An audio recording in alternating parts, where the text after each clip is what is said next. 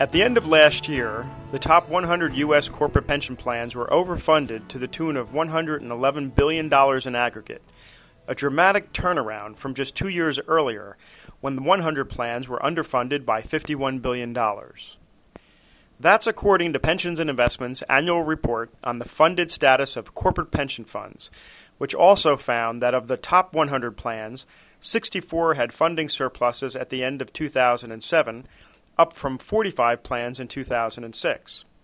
And for the third year in a row, FPL Group had the best funded plan, with a funding ratio of 216.5%, up from 200.1% in 2006. Hi, my name is Chris Battaglia, publisher of Pensions and Investments, the international newspaper of money management. In this podcast, P&I's online editor, Greg Crawford, speaks with editorial assistant Rob Kozlowski, who spent the last few weeks digging through corporate annual reports. Rob uncovers the driving forces behind the improvement in corporate pension funds' funded status and discusses what lies ahead as regulators consider increasing disclosure requirements for corporate pensions. We hope you enjoy the podcast. Thanks for joining us today, Rob. I wanted to ask you, first of all, overall, the funding status in 2007 of the top 100 U.S. corporate plans improved, uh, and you had found that plans had an aggregate funding surplus of about 111 billion in 2007, and that's up from 37.3 billion in 2006. Can you tell me some of the other results that you found in your research of the top 100 U.S. corporate plans? Well, specifically, one of the uh, interesting things uh, is the uh, the top ten plans. First of all, going down from you know General Motors on down, are in wonderful shape. Uh, only you know nine of the top ten plans uh, have a funding surplus, and even um, Lockheed Martin you know, has a funded ratio of 96.9 percent, which is you know the one plan of the top ten without a funding surplus. So uh, that's certainly decent shape. If I recall correctly, the, the PPA rules for um, uh, funding that are going to be going into effect say that plans need to be funded at least 92%. So that's sort of our benchmark in terms of, uh, at a, a corporation with a funding problem. Right. Um, also, uh, what what uh, was really interesting was that, uh, you know, out of those um, you know, out of the top 100 plans, um, 64 of them had funding surpluses. So you're really looking at uh, a majority of the plans uh, having surpluses. Okay. You know, up from the 45 plans that were, you know, that had surpluses last year. Right. Um, and that that is in large part, I think you mentioned in your story, mhm. uh, due to, or in some part anyway, I don't know if it's large part, due to the PPA, which is the Pension Protection Act that um, began to take effect in 2007 with the specific funding requirements. Um, can you tell me a little bit about uh, how the PPA kind of have, has pushed companies to improve their funding status and you know obviously get us to that 64 number of the top 100 up from you know up about 20 plans from 2006 Well, I think that a, lot of it is the um, you know the, simple requirements that are in there. Uh, corporations uh, obviously are more inspired to uh, you know take care of those funding problems that, that really sort of hit bottom in 2003 and 2004. Uh, one of the um, and there's also the uh, FASB. Um, uh, the FASB changes that that first phase of FAS 158 that had uh, a little bit to do with the uh, closer examination of funding on the part of corporations, which is, of course, the fact that you know funding, uh, I should say, sorry, liabilities show showing up on corporate balance sheets. right You know, certainly has a, an effect on that as well. And I think that uh, you know you also have um, a you know, higher discount rates as well. Uh, you know, obviously bond rates going up in the last couple of years. You have um, uh, discount rates going up, which makes liabilities look better uh, to begin with. So Mhm. that that uh, certainly helps. And you also have uh, we actually contributions went down this past year. It was really the discount rates that that really uh, gave the uh, gave us a, a greater funding surplus for 2007. okay Uh, but overall, for the last five years, you've seen uh, much more attention paid to uh, making sure that uh, there are contributions to plans and everything. Right.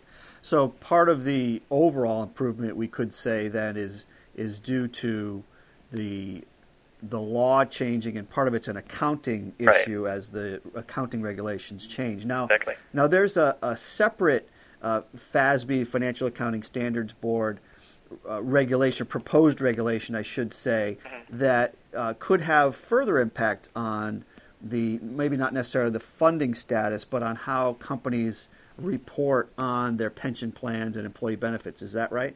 Right. Uh, it is essentially um, there is a uh, proposal to amend Statement 132R, uh, which is the employer's disclosures about pensions and other post-retirement benefits.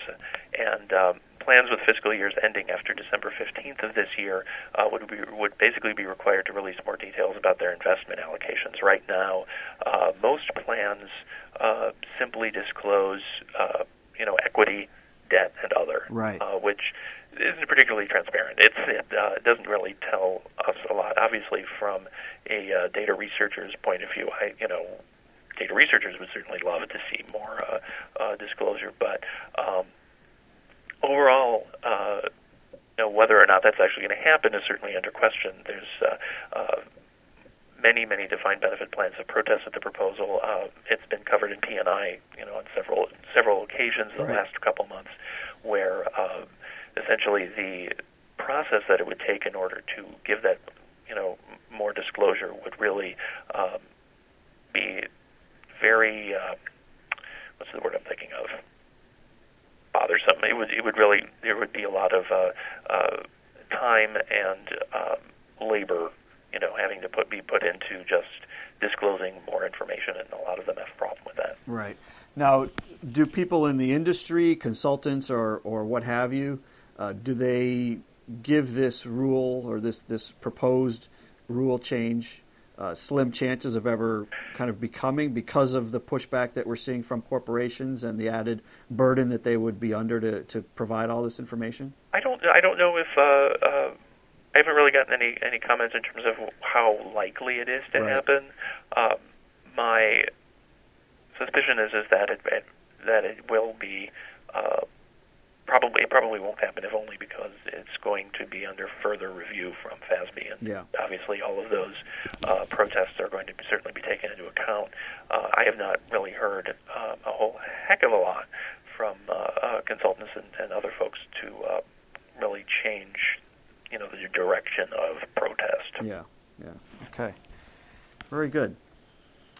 Okay, was there anything else from the from your analysis and your research, Rob, that uh, you, that we didn't mention here? Oh, that well, uh, one of the things that uh, it wasn't really necessarily something from research, but uh, something that uh, uh, may may or may not come to fruition is the fact that now that there are so many plans that uh, have a lot of these funding surpluses, there Yeah. might end up being some question as to whether there should be some change to the uh, penalties uh, that occur if um, plans trying to dip into those surpluses in order to help their bottom line. Right. Uh, right now, I believe there are uh, extensive regulations uh, prohibiting that, and so you know you have you know some of these companies are anywhere from 150 to 200 percent uh, overfunded. yeah, that's a Uh, lot of money. Right. Yeah, and and but they can't dip into that money right now. So uh, what you might see happening is some um, uh, some question as to whether uh, there it might be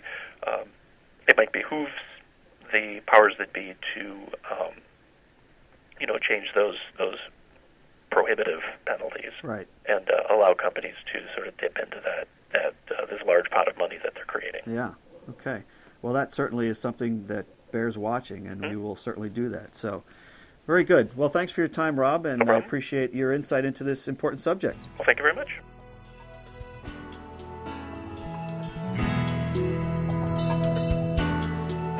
Support for Pensions and Investments podcast comes from Prudential Retirement.